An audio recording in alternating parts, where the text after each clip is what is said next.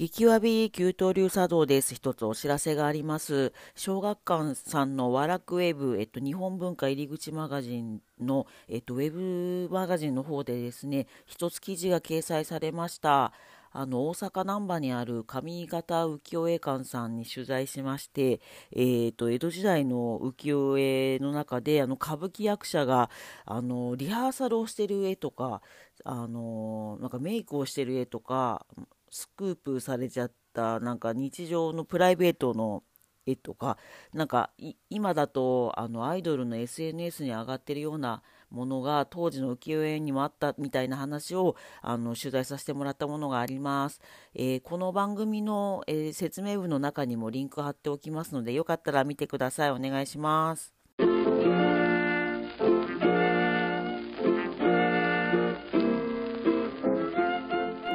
激わび給湯流茶道です。給湯流茶道はオフィスの給湯室で抹茶を立てる茶道ユニットです。信長や秀吉が戦の陣地内で茶会を行いリフレッシュしてたというエピソードをもとにサラリーマンの戦場であるオフィスで茶会をしようというコンセプトです。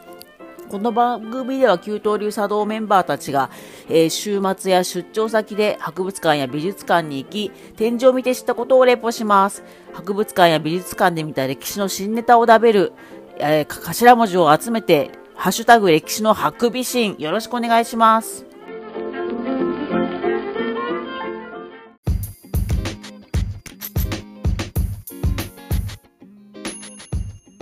はい、今日も素敵なゲストに来ていただきました。自己紹介お願いします。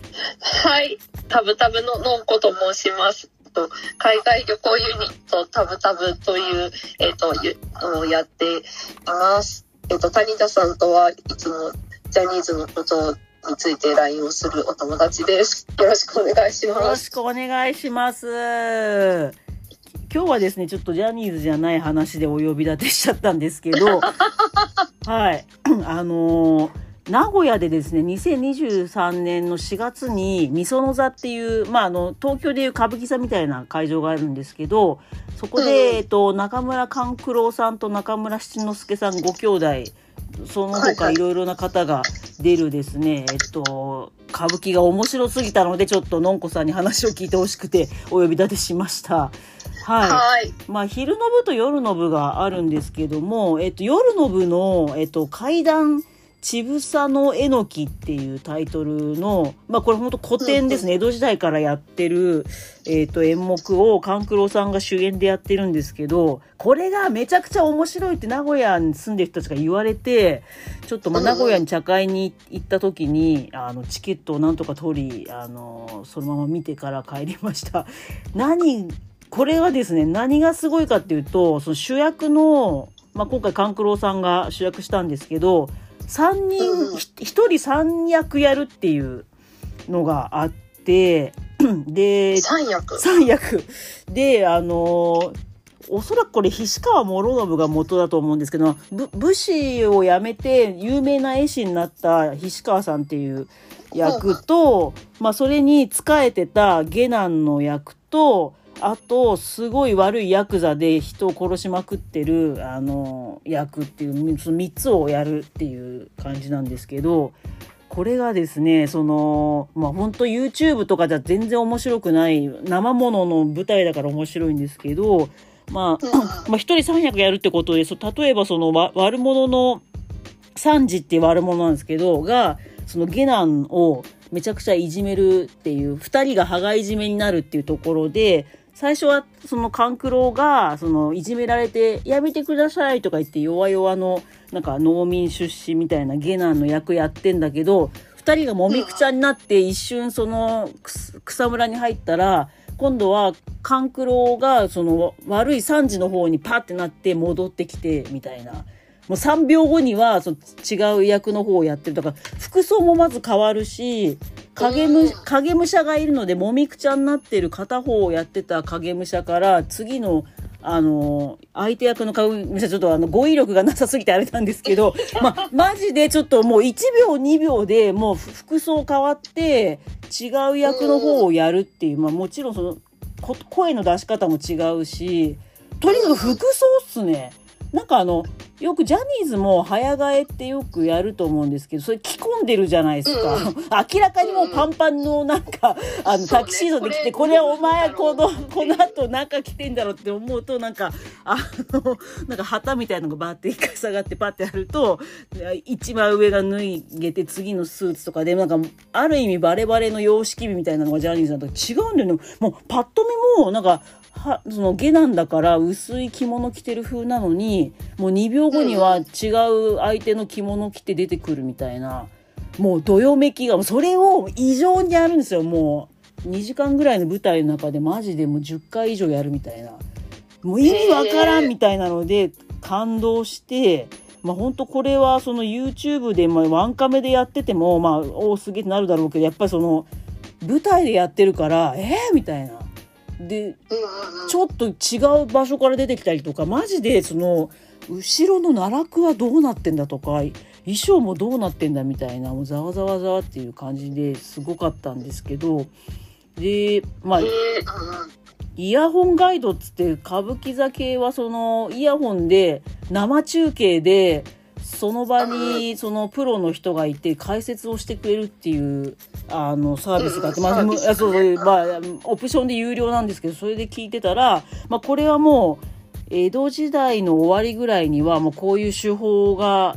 あってまあでももちろん面白いからすごい人気でこの早替えっていうのはすごいありましたみたいなことを言ってて、えーもう江戸時代にあったんだどんな技術やとか言って感動してたらここで「てれーん」って感じであのわた給湯流案件の そのナレーションが続きましてそのイヤホンガイドから。まあ、ですごい人気があった早替えっていう技術なんですけど明治時代になって、まあ、急に西洋文化と張り合わなきゃいけないっていう風になった時に、まあ、皆さんご存知かどうかわかんないですけど、まあ、西洋はシェイクスピアとかの、まあ、劇場でやるその演劇とか、まあ、まあオペラとかもあって、まあ、そういうのに匹敵するようなあの芸能が、まあ、文化かが日本にもあるんだっていうのをアピールしようってなった時に、まあ、ノーとりあえず手っ取り早く能と歌舞伎をやっぱ劇場を作ってそれまでは外でやってたようなあの面白プロレスみたいだった歌舞伎とかも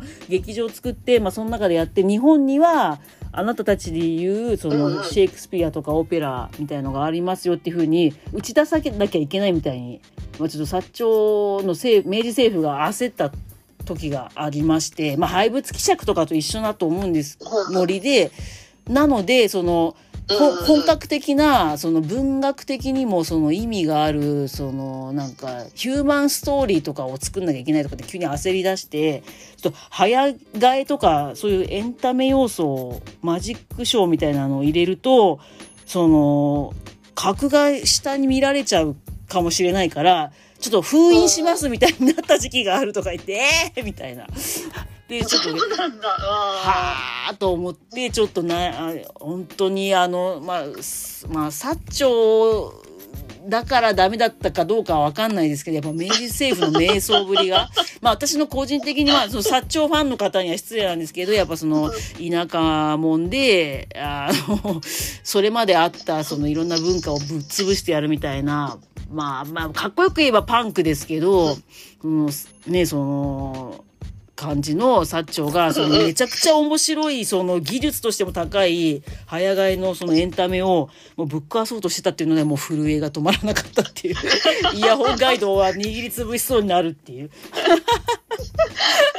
こ こんなに面白い芸をそうそうそうそうそう。封印してたなんてっていうことそうがなんですよね。だから結構何個か残ってるみたいで明治時代にそれで急にその歌舞伎をシェイクスピアっぽくしろみたいに多分政府からの圧があってでできた明治時代の新作の歌舞伎の台本とかがいくつか残っててちょっと演目の名前忘れてたんですけど昔一回見に行ったことがあって、まあ、明治時代に作られたやつですっていうのがもう歌舞伎のいいところが全部なくなってるっていう爆笑のすごい、まあ、今見るとすごいつまんないヒューマンドラマのやつがあってだから見栄をこう切るとかっていうのが一切なくてずーっとその、リア、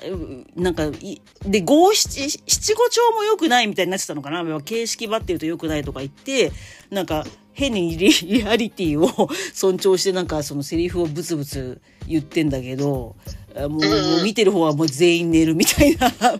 もう、ほんと歌舞伎のいいとこが一個もなくなってるみたいな。やっぱ明治時代の瞑想は恐ろしいですね。ああ、はい。そうなんだ。そうそうそう、そうなんですよ。文明開化の影に潜んでしまったそうそうそうそうそうそうそうごめん、私の中で、今頭の中でのイメージってずっとなんかあの、ガラスの仮面って漫画で、あの、はい二人の王子っていうなんかあの、えー王子と小じ小じきっていう物語を、姫川あゆみさんが演じて、一人で、お、一人で王子様と小じきをなんか、あすごい勢いで、早替えでやるってあいうのをイメージしてるんだけど、あ合ってんのかな？すごい。じゃあもしかしたらやっぱその、先生は歌舞伎も好きだったのかもしれないですね。そっからヒントを得て演劇にしようみたいな。ああ。わかんない。そうか、鈴江先生が好きだったもしかしたら歌舞伎好き、なんかあんまりシェイクスピアとかになさそうじゃない？あんのかな？すみません。シェイクスピア一回も見たことないので、もしなんか、シェイクスピアにも早替えあるよっていうのがあったらお便りいただければと思います。お便りいただきたい。そうそう、こう。あと、三内鈴江先生が、まあでも歌舞伎もきっと好きなんだろうね。あんな演劇の漫画描くぐらいだから。そうだね。そうと信じたいね。そっから、えあの、得たみたいな。なんかさ、たまにほら、眼球がなくなって白い目になる時あるじゃん。カーとか言って。あれとかも今、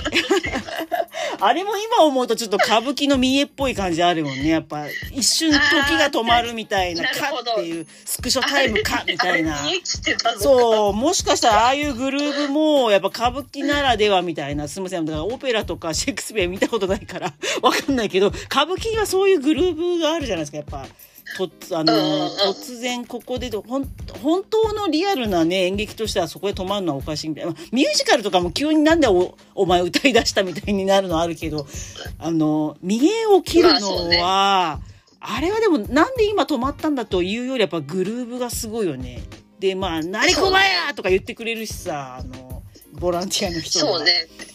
やっぱね、いそこで、いんだよねこうね、パッとね、は花咲く感じ、ね。そう、本当にかっこいいか。でも、そのまま浮世絵になるようなね、配置でね、俳優さんもね、いて、そのままその横長の浮世絵で売れるみたいな、まあ、とにかくかっこいいね。まあ浮世絵とやっぱセットで皆さん歌舞伎見ていただいて、でもちょっと話がそれてるかもしれない。そうそうそうなんだけど、早替えがすごい。早替えがすごいいでも早替。えも少し移動もってことなんだよ。そうそうそう、だからよくそう、そうそうそうそう、ジャなんか、ジャニーズのコンサートだと、やっぱりなんか、こっちで歌ってたのに、次の曲で急にこっちから出てくるみるね、あるあたいるあるあるある。あうん。の、なんだっけ、フェフェラーリだか、なんだか、ベンツだかって呼んでる、あうんうの、に荷台あの、あーに乗せてシャーっていく。に、に、荷台、にみんなが乗って一気に。四つん這いになって乗って実は移動してるっていう。泣けるいやーでも、それね、そうそうそうね。なんでさっきメインステージにいたのにバックステージにもういるのキャーみたいな。いるのみたいなのとかね。それだそれだ。よくなんかね、あいみメイキングとか見てるとね、それだ舞台の後ろ、なんかみんな自転車が、なんか自転車が5台並あんでて。確かに自転車で行くとかもやってたよね、国立競技場嵐がね。それが一番早いんだみたいなね。うんだからす、きっとその、歌舞伎の中でも、その早替えのそのどんどん技術が上がってて、そういう裏でからくりがあるんだろうね。みその座で自転車こいでそうそうそうそう。いや、でも、本当だから、2階から睨みを割る者が聞かせてたはずの勘九郎が、もう気がついたら1階の地面で、その歌打ち回ってる下男の役やってるとか、えー、みたいな。もう客もえー、えー、みたいになってて、いや、確かになるね、それは。すごかったよ、本当に。で、あと、ちょっとこれはその江戸時代からやってたかどうかは、あれなんですけど、あ、違うのか。で、で、もう一個この、その階段ちぶさ絵のえのきは、なんか夏にやってた演目みたいで、途中で、まああんまりネタバレするとあれなんですけど、あの、諸事情で滝に赤ん坊を捨てて殺さなきゃいけなくなって、で、滝がもうず、めちゃくちゃ水が流れるみたいな、なってて、当時の江戸時代のもう芝居小屋でやった時は、もう前のお客さんみんなずぶ濡れになったらしいんですよ。でもそれが人気で、もう夏になるとみんなわーってその来てたらしいんですけど、で、みんなさ、もう、そうそうそうそうそう。で水まくみたいな。そうそうそうみんなさふんどしとかアさもう女の人もパンツもはねブラジャーもせずにさもう普通浴衣みたいなね多分夏だから格好で来てみてずぶ濡れになってキャーっつって帰ってた みたいな演目らしいんだけどまあ今そうずぶ濡れにするとちょっとコンプラ的にも良くないから なんかまあよくジャニーズの演目にもあったと思うけど最初の前から10列目まではビニールシートをお配りしますみたいな感じ。で、で、すごい面白かったのが、その、うまあ、後ろにその、めちゃくちゃ水が流れる滝の演出を作んなきゃいけない間は、しばらくこのバーってあの、なんかしましまの幕みたいの閉じて、まあ、大道具さんたちが一生懸命変えるので、まあ、どうしても2、3分はかかるみたいな、その装置を入れるときに。で、その時にもあえて、あの、若い役者さんが出てきて、ちょっと話が一旦分断するんだけど、今から皆さんとビニールシートの、あの、かけ方の練習をしますとか言って、ちょっとなんかメタな感じで、まあ、一応その江戸時代のその話の中に出てきてた、あの、役者 A みたいな方が出てきて、じゃあ今から、あの、私が今だって言ったら、あの、ビニールシートを、あの、かける準備してくださいね、みたいな。もうだ先にもう言っちゃうみたいな、今ね、大道具さんが一生懸命滝作ってますからとか言って、なんか、そのなんか言っちゃって練習するみたいなのもめちゃくちゃ面白くて、まあネタバレしすぎかもしれんけど、まあそれで、まあそれって前から10列目の人しか関係ない時に、2階の皆さんも油断しないでくださいねって言って、私2階席で見てたんですけど、その後に2階でもすごいハプニングが起きて、めちゃくちゃ面白かったです。いやー、素晴らしい。まあええあ、そのハプニングっていうのも、水に濡れるの。あ、それはね、水濡れないからご安心して2階の方は、あまあ、あんまネタバレしすぎると、あまあ、まあ、もしかしたら名古屋でこれから見に行くのにクソみたいな人がいるかもなんで。でだだから 逆に言うと、2階席もすごい楽しいから、あまあ、あ逆に2階の方が安い席だから、売り切れちゃってるかもしれないですけど、皆さん2階でも全然おすすめですっていう。そこのなんか途中の話す感じも面白かったし、いや最高でした。やっぱもう歌舞伎はやっぱエンタメとして最高なのです。なのです。そ うそう、薩長がその動揺したのは本当やめてほしいみたいな感じですかね。まあでも、まあえ江戸ですごい人気が、まあもちろん大阪でも人気ありましたけど、やっぱ江戸の人気のエンタメなんかぶっ潰してやるって、やっぱ薩長の人は思ってたのかもしれないので、あれなんですけどはい。なので、ぜひ皆さん、あの、はい、あの、愛知に行って見ていただけたらなと思ってます。あの、全然、話そび、それるんですけど、あの、私が推してるその、ハイハイジェッツってジャニーズジュニアの猪狩宗也くんって子が、あの、まあ、有料のブログをやってまして、ジャニーズで。本人が本当に文章を書くみたいなやつで、なんか、まあジャニーズ事務所以外のいろんな演劇も見て勉強したいから、おすすめのものがあったら皆さん、まあ、ハッシュタグつけてツイッターでつぶやいてくれみたいに言ってたのがあったので、早速この、はや、ちぐさのえのきを、いい、ハッシュタグ、い、いがりそうやって書いておツイートしてみたんですけど、まあ読んでもらえてるかどうかはわからないんですけど、はい。その、早着替えがもう江戸時代から早替えがあったのすごいし、その途中でその水に濡れないようにっていう面白メタ MC もちょっとハイハイジェッツっぽくていいよっていうアピールをしたんですけど、まあ本人が読んでるかどうかわかりませんが。あーじゃあ、せそうですね。ツイッター見てもらいたい。ねそうですねそしてこのラジオを聞いてもらいたい。そうですね。だからもしみんな猪狩宗也君知り合いだったらその九刀流茶道のツイッター見てあげてって言っといてください。謎の話。何のこっちゃみたいな。はい。ガリさん聞いてる聞いてかなほしい。でも、この本当に歌舞伎は見てほしいから、ちょっとぜひ取り入れてね、もう滝沢歌舞伎も終わっちゃうし、次の和のね。すごい、コンテンツジ。ャニーズには応用がすごいできそういや、もうすぐ応用できる。そうそうそうそうそうそうそう。あの、本当にと思ったんで、ぜひよろしくお願いします。わけわかんない。はい何の。よろしく。なそういつも何何のし、ね、視点か分かんなくなるっていう感じだったんですけどはいという感じで本当今日も遅くまでのんこさんありがとうございましたありがとうございました。はいなんかお知らせありますか？あ、はい、ありがとうございます。あの、毎度そんな特にないんですけれども、いえいええっと、タブ、タブタブという、えっと、海外旅行ユニットの、えっと、インスタやノートなどあるので、あの、TAB、TAB のタブタブで、あの、よかったら見てみてく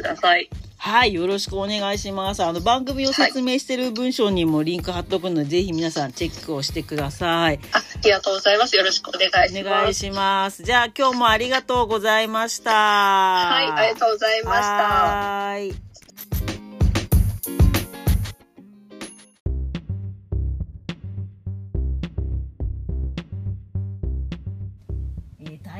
僭越ながらこの番組では皆様からの寄付をお待ちしてます。あ本当缶コーヒーが買えるようなお金でもめちゃくちゃ嬉しいのであのご検討いただければと思います。まあ、いただいたお金はあの博物館や美術館に行くお金に当てさせていただこうと思ってます。